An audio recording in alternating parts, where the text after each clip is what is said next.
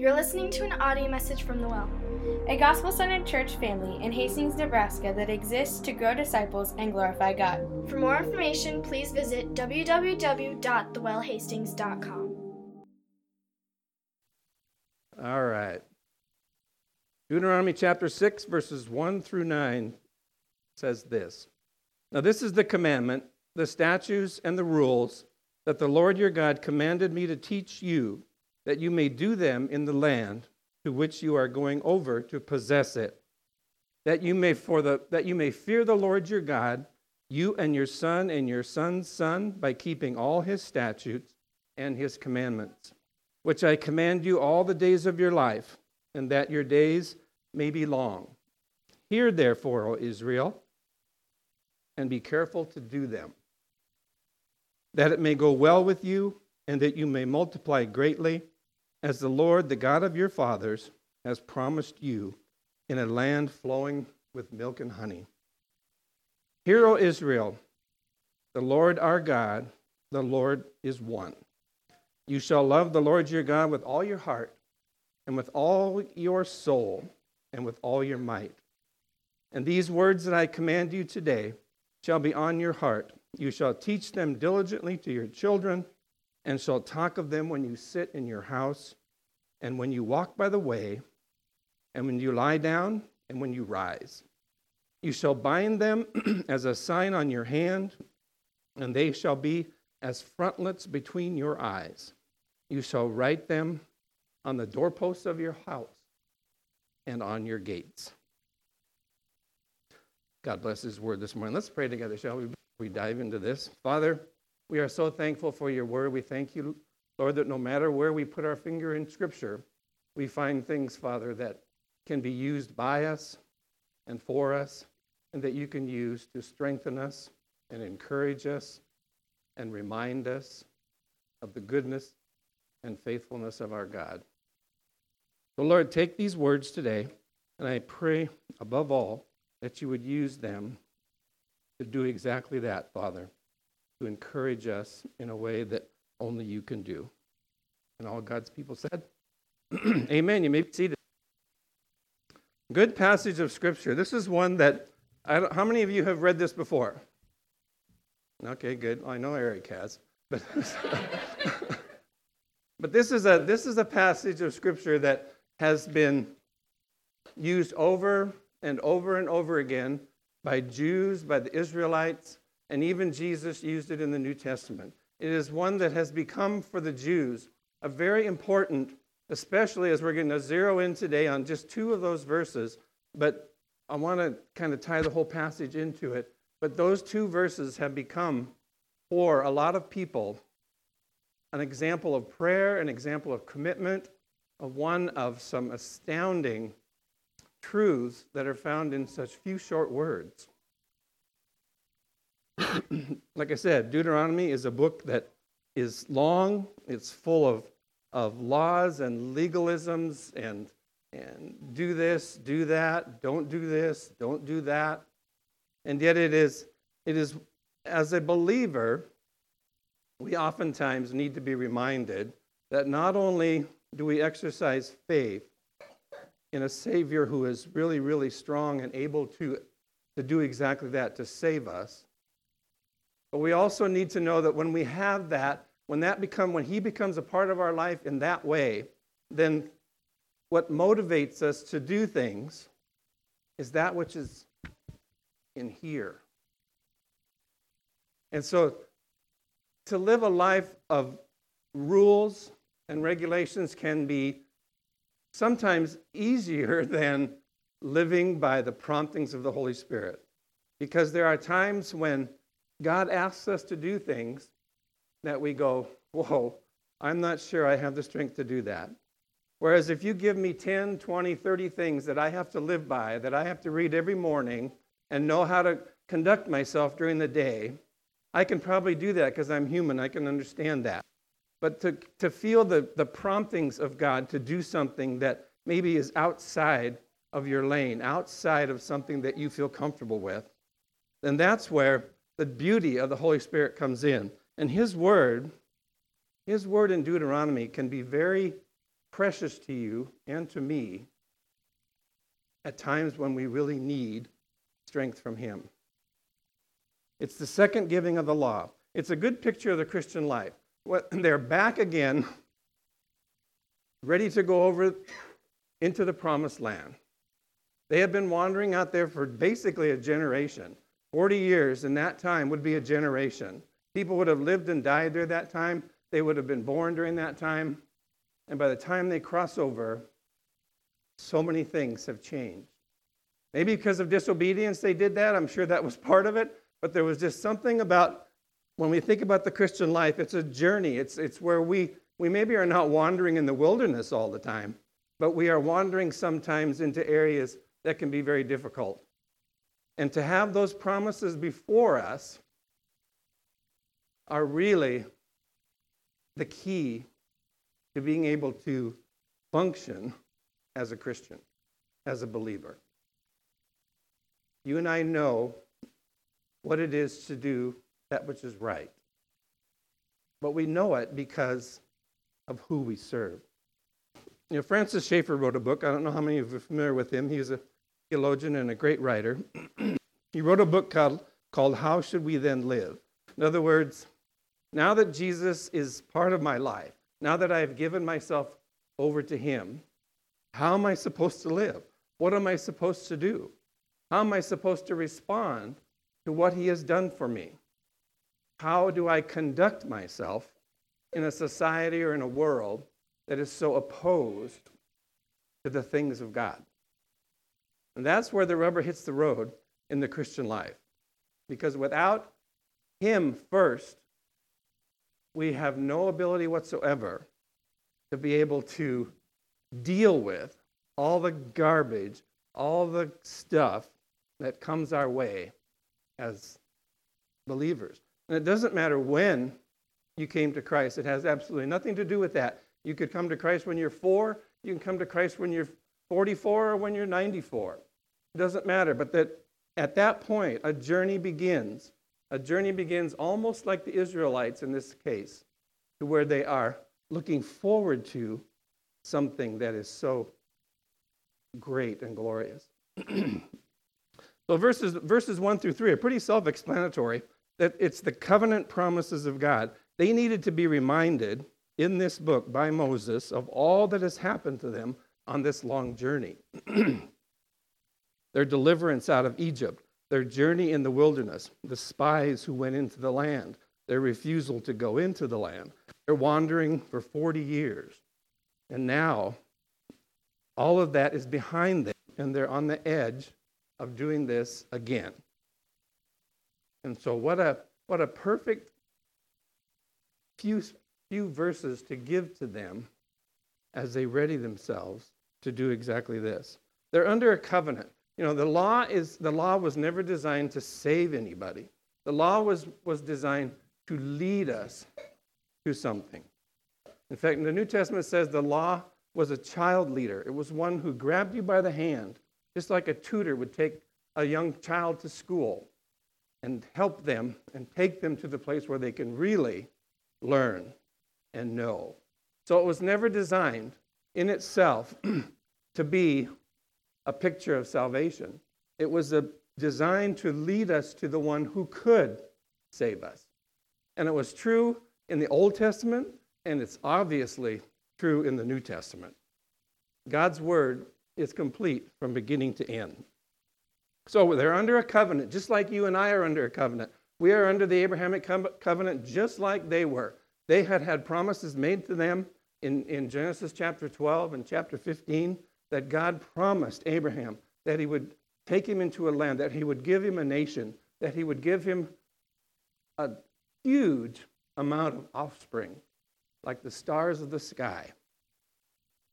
And that promise is still in effect.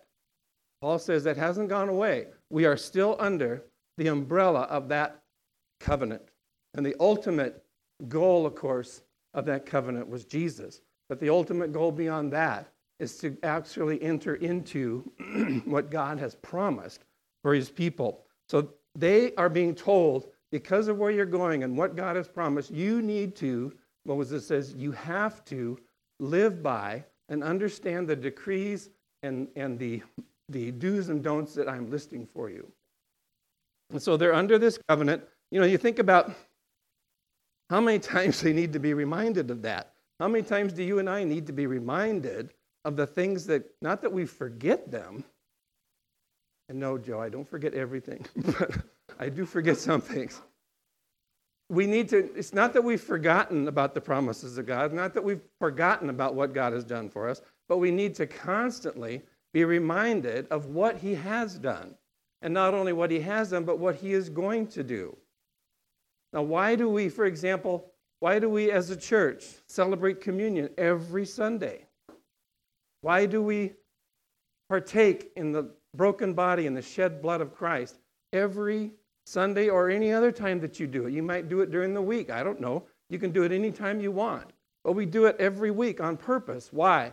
Because Paul says, do this in remembrance of me. We need to be constantly, constantly reminded of what God has done. You know, he's, he's going to finish what he started.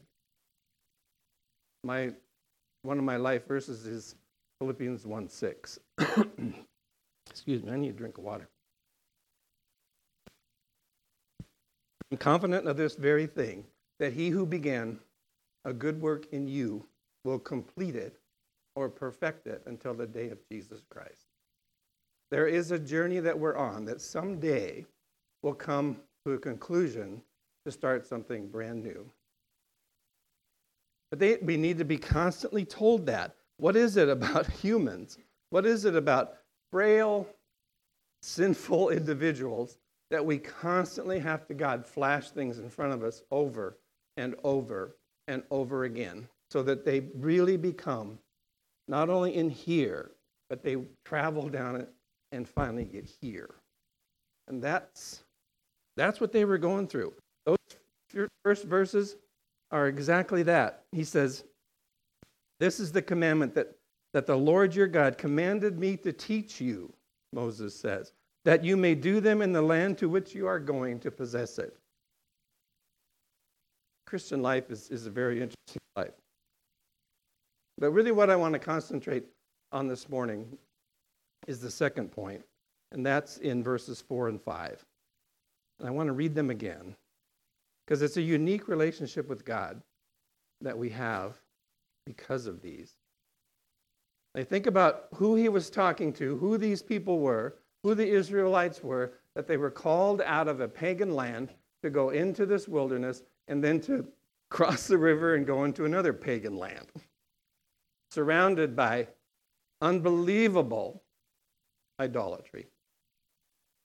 So, what does he say? He says, Hear, O Israel, the Lord our God, the Lord is one. You shall love the Lord your God with all your heart and with all your soul and all your might. Hear, the, this is called the, in Hebrew, the Jews call it the Shema Israel. In other words, hear, O Israel. The word for, for hear is Shema, and it, and it is more than just listening or hearing. It is really, really listening and responding to something. He says, Hear, O Israel, you've got to hear this now. This is the time to hear it.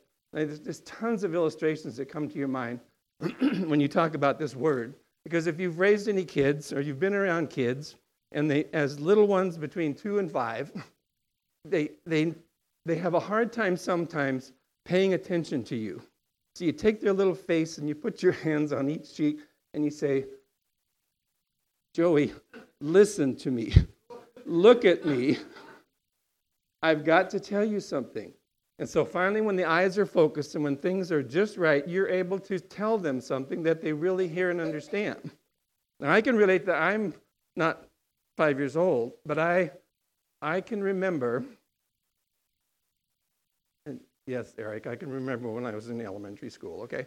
So we were taught, we were taught because in a small town where I was raised, the elementary school was in walking distance basically for all the kids, and so we all walked to school, right? Well, of course, the teachers would always say, okay, remember this stop, look, and listen. Right?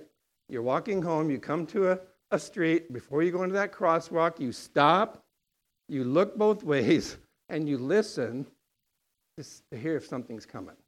And then, at that point, you can go. All right?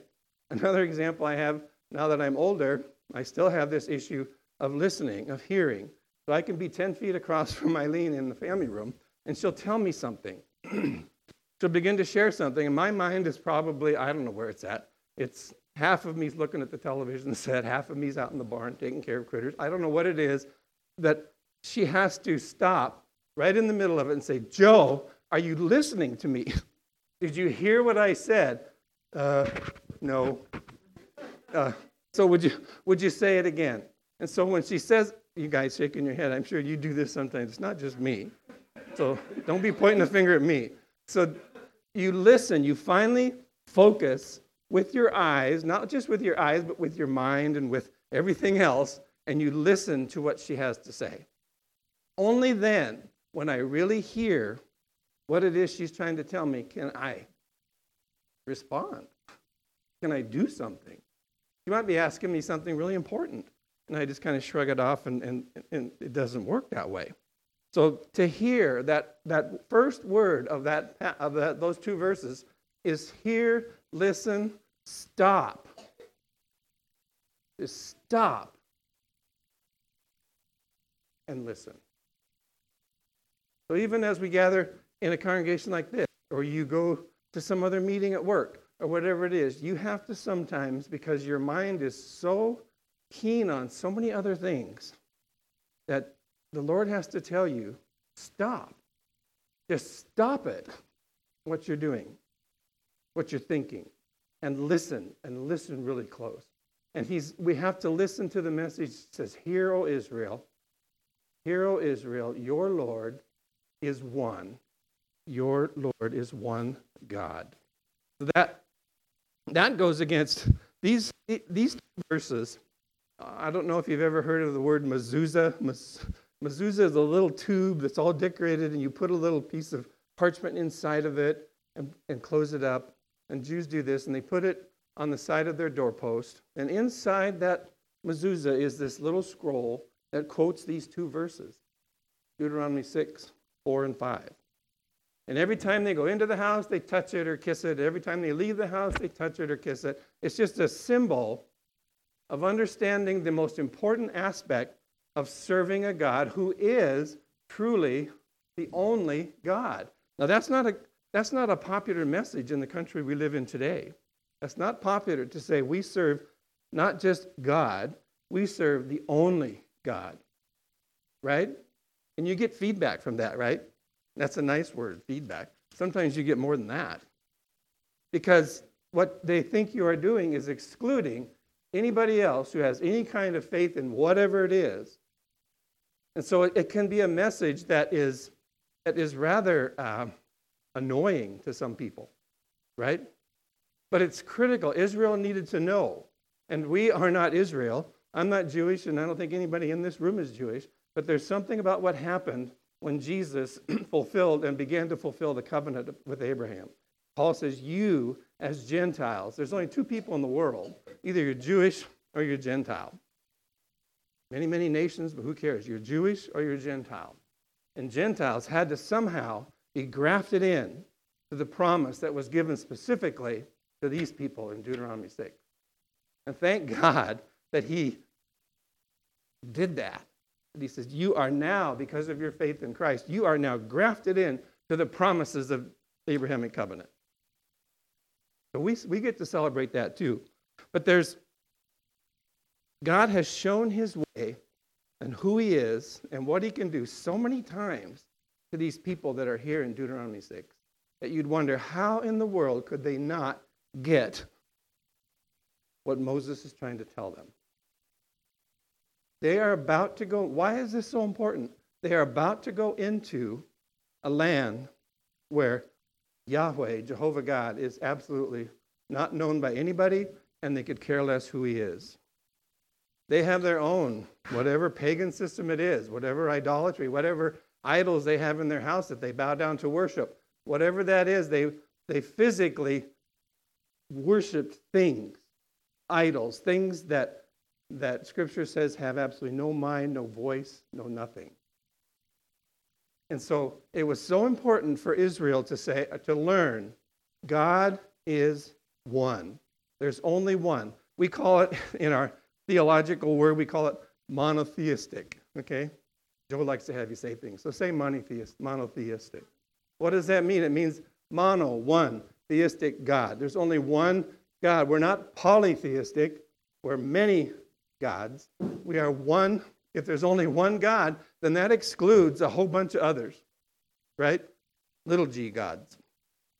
So he knew, God knew how important it was before they go into this land, before, as we were talking about in Joshua, what happens in Joshua? Why is it so bloomin' violent when you read the passages in Joshua? Why is that? People dying all over the place, people being killed, men, women, children are being slaughtered. Why? Because God said, you cannot mix idolatry with me. It doesn't work. You can't, you can't have me as your only God and, and not wipe out anything else that has nothing to do with me. That, sound, that may seem harsh to some of us, but yet He knows, God knows human nature. And we may not have idols in our house today. We may not have things that we put on the shelf that we worship or whatever that pagan ministry might be. But we do have other things with little gods, little gods with a little g, that sometimes will try to take the place of him, that, that creep into our lives, kind of unknown sometimes. You know, the gods of, of wealth. Wealth is a good one. Everybody wants to be wealthy. Nothing wrong with that. Nothing wrong with money in itself, but it, it is, can be a root of problem, right? So we have that little God. We have, we have the God of success. We have God of sex. We have God of, of lust. We have all these things that sometimes creep in and begin to take over what God has intended strictly for himself. And the, the idea of serving only one God is so critical to our understanding of who he is and why, if we invite him into our life, that is a unique relationship that can only happen when we surrender to that God, right?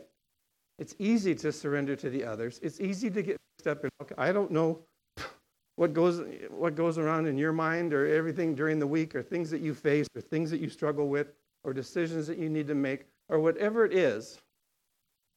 Those things have to be constantly, we have to be reminded all the time that those things are under the control of one person, one God.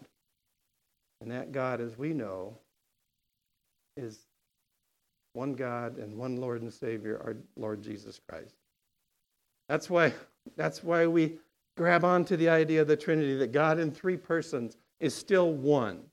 He is still one God, the same God, the same Jehovah, the same Yahweh that's here in Deuteronomy 6 is the same God that Jesus knew and that Paul knew and that all the writers of Scripture knew about, they always talked about the one God. So why else would they constantly say, morning and night, Lord, our Lord our God, hear, O Israel, our Lord is one.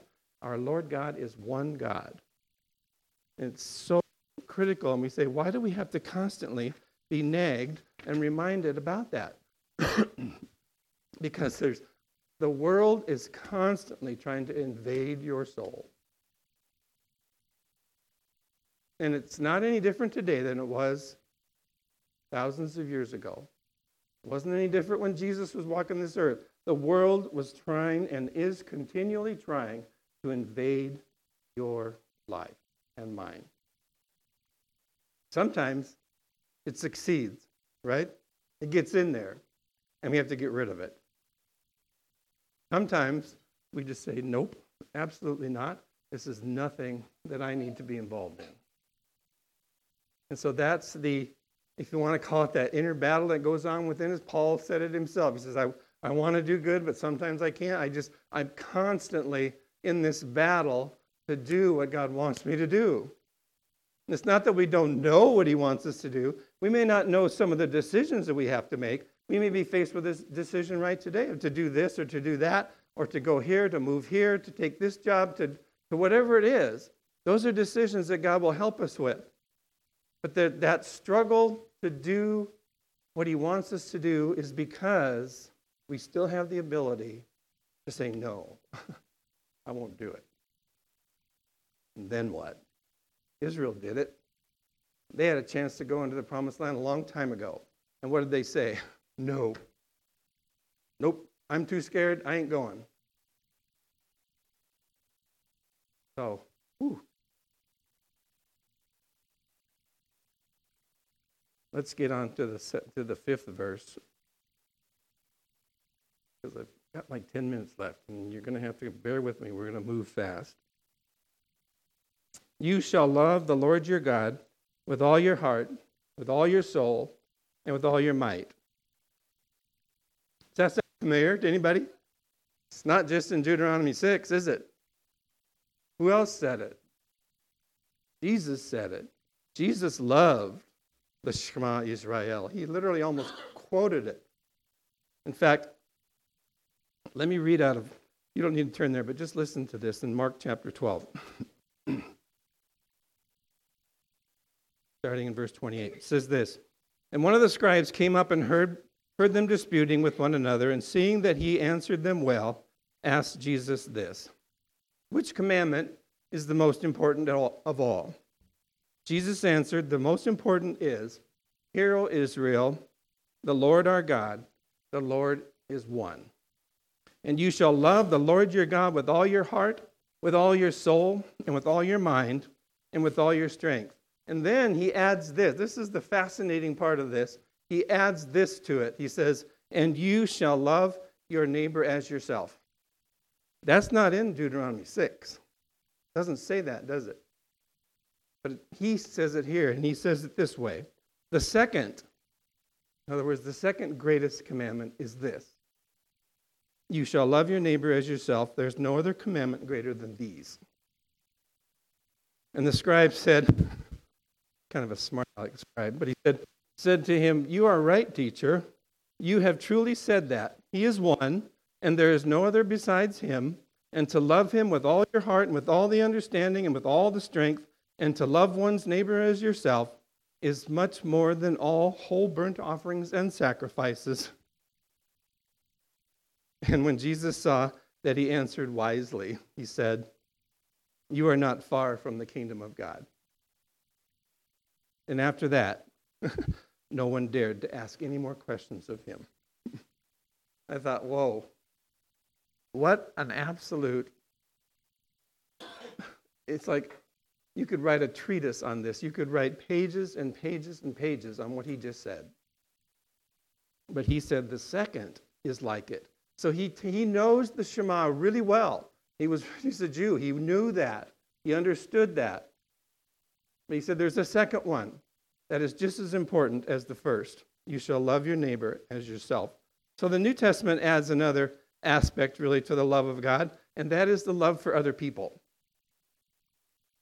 Now, I, I don't know if you agree with me, but sometimes I think it's harder to love people than it is to love Jesus. Am I the only one that feels that way? I don't know. Sometimes we can be really creepy.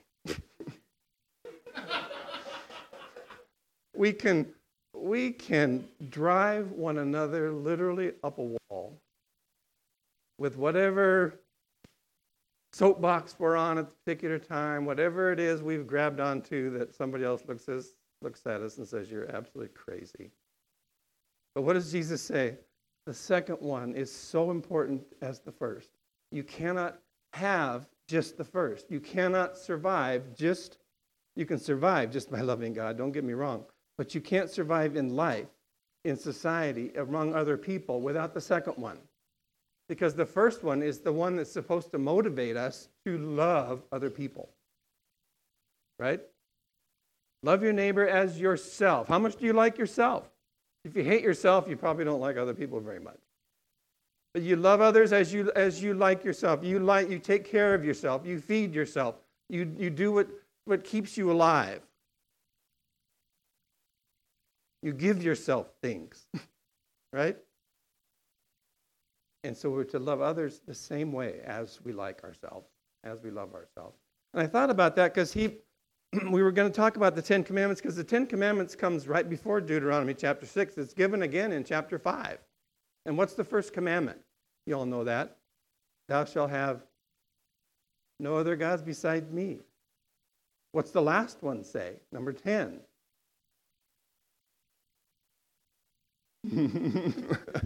Thou shalt not covet your neighbor, his wife, his house, his property, his servants, his, his animals, even, or anything else that belongs to him. We are to love our neighbor. So it's like the law and the prophets is all wrapped up into this, Jesus says, into these two great commandments. And it's almost like the Ten Commandments are also wrapped up, sandwiched in between number one and number 10. You can't have one, one and 10 without the others. But the one is you shall love the Lord your God with all your heart. In other words, there's no other God besides me. There's not one like me. And finally, he says the last one is, is for you. You, not, you should not and shall not covet your neighbor. You shall love your neighbor. You can't have his things. You can't have his wife. You can't have his animals. You can't have anything that belongs to him. Coveting is a problem. But what's the opposite of that? The opposite is loving your neighbor. You know, we could spend a lot a lot of time on this, but there's something about the way God puts things together.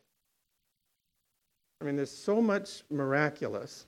When you think about what these people have already seen, they're only in Deuteronomy 6, there's a whole lot of Bible after that. What they've already seen is an unbelievable display of what God can do. You know, we sometimes seek a sign. We seek miracles. Everybody loves miracles. We want to see God do something really spectacular. And He's done that. He's done that for you, right? You've seen those in your life. I've seen those.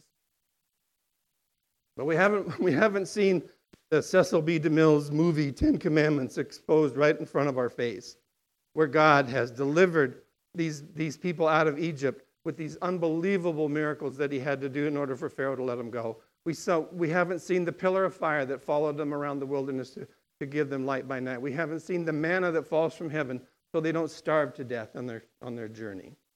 So they've seen all of this stuff. They've, they've sent spies into the land. The spies come back, and one of them says, We need to go. This is great. God will provide. And he still said, no after seeing all of the other stuff before. Do you understand? I, we need to understand that. The more we see God work, what does it do to us? Does it make us stronger in our faith, or do we just kind of, oh, well, there he goes again? You know, it's like I, I, I can't grab onto that. And sometimes I find myself in that same, same puddle. You know, I need to get up. So the law is wrapped up in those two things. And then the last part, the last verses, and we'll close with this, they're pretty self explanatory. Just by reading them, they already preach to you because it says, You shall, you, these words I command you today shall be on your heart. You shall teach them diligently to your children, and shall talk of them when you sit in your house when you walk by the way, when you lie down, when you rise, you shall bind them as a sign between your eye or on your hand, and they shall be as a frontlet between your eyes. You shall write them on the doorposts of your heart, of your house. There's all these signs, there's all these senses that are used when we talk about when, when Jews would, would, would have these things on their door, or when they wore these things around their forehead, these phylacteries that had little pieces of the Word of God in them. And Jesus said, That's not enough. You can't, it's not enough. Just have the outward sign of worship. You have to have the inward sign as well. You have to have that peace that only comes from God. And so he, in a sense, he says, You guys walking around with all this stuff on your body doesn't mean a thing when you don't really, truly surrender. And he called them a name that I would never want to be called a whitewashed sepulchre. dead on the inside, white and clean on the outside. You know, when you become a believer, what happens to you? Your life, you're sure your, your worldview instantly changes, your life changes. You begin a journey that, that you stumble through the first few, few years or whatever. You do things and say things that you go, I can't imagine some of the things I said in churches that when I was only a year old in the Lord, they must have gone, oh boy, this guy is really cool. So it's like you grow, you learn, and as you grow and learn, no matter what your age, you begin to understand what it means to be on that journey to fulfill what God has promised for us. And his promises are constantly, never changing. You know, these last verses, they hit a nerve with our families. They should. You may not be married, you may not have kids. Someday you will. You've been around kids. You know what it's like. You see parents, you know what it's like your parents raised you. You know what it's like to have kids in your home. You know what it's like to try to pass on to your children something that is so vital and important for them. And he's saying no matter what you're doing, it isn't necessarily just in church. Church is a great place to exhibit God's word and to hear about it. But what you, when you're in your house, when you go to bed, when you rise up in the morning, when you're at your job, no matter where it is, what does he say? They shall be with you. You shall teach your children those things all the time. And so that's a that's a scary and big responsibility, right? God says, hey, one, one commentator put it this way. He says, Christianity is always one generation away from extinction. Why is that? Because just like the Jews were to do, we are to do the same thing. We're to pass it on one person to the next, to their kids, to their grandkids, to the next generation, so that now in, in 2020, it's been almost over 1900 and some years that that gospel has spread and continually changes people's lives. Why? Because we've obeyed what God has said, how to pass it on. And so our responsibility lies in, in these two verses. We are to love God with all our might, all of our soul, all of our strength, all that we have. And then we're to love our neighbor as ourselves. And your kids can be your neighbor. Your family can be your neighbor. Who is your neighbor? Anybody you come in contact with. So we have a responsibility. It's a heavy responsibility. We want our children to be people of faith. We want to teach them at an early age and remind them in every way possible about our faith and personal commitment to it. Right? Then, at that point, if you've done your job, it's up to them. No matter who you share with, it's always up to them and to the Lord who's calling some. We don't know who he's calling. We just preach to everybody. Say, God, call people and use us in the meantime. So we'll close with that. I just want to ask some questions or just share some things with you really quickly that you can maybe even talk about in your GCs. But first, the first one is there is no God like Yahweh. He's the one and only God. And then what is your unique challenge that you are facing today? I don't know what that is. Like the Israelites, are you, are you up to that point where you have to make some kind of decision to do something that takes a whole lot of prayer and convincing by God to do? Third thing, are you challenged to be obedient out of the love you have for Him and His love for you and not simply out of compulsion? What did John say? John said, excuse me, we love because he loved us first. Right? So, do we love him out of compulsion because we're told to, because we have to, because if we don't, he's going to strike us? No, we love him because he, why he does this sometimes, I don't know, but he loves us. His love is unbelievable. You can all quote John 3:16. He loved so much that he gave. And those are the words you need to concentrate on in that verse. He loved you so much, He loved me so much that He gave. And He gave Jesus. So, last one is do you pray without ceasing for your kids? Do you desire that they become people of faith? And do you recognize that teaching your children or anybody else involves not only the sharing of God's truth, but living out your life in front of them? Anybody who's, who's a parent and has kids knows that you've had some failures in that line. I have myself. But the thing is, do we concentrate on passing that on so that Christianity can grow, so God can bless us and those we share with?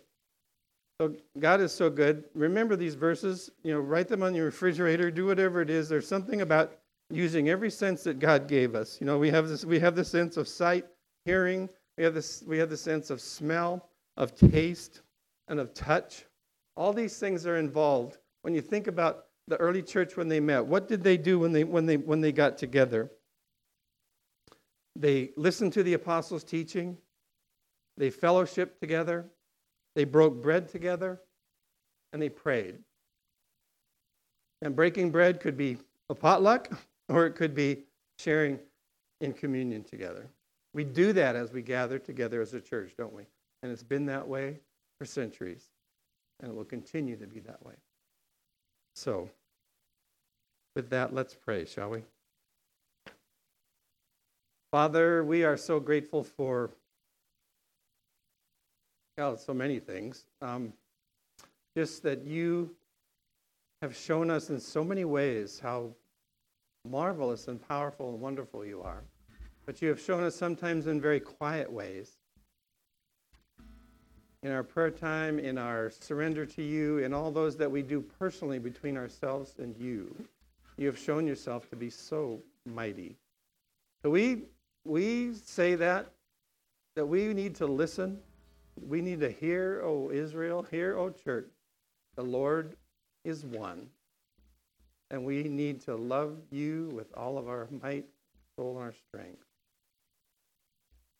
So I thank you for just those people that are here today, that they have sat through some time of having to listen and hopefully to take something into their heart concerning your word.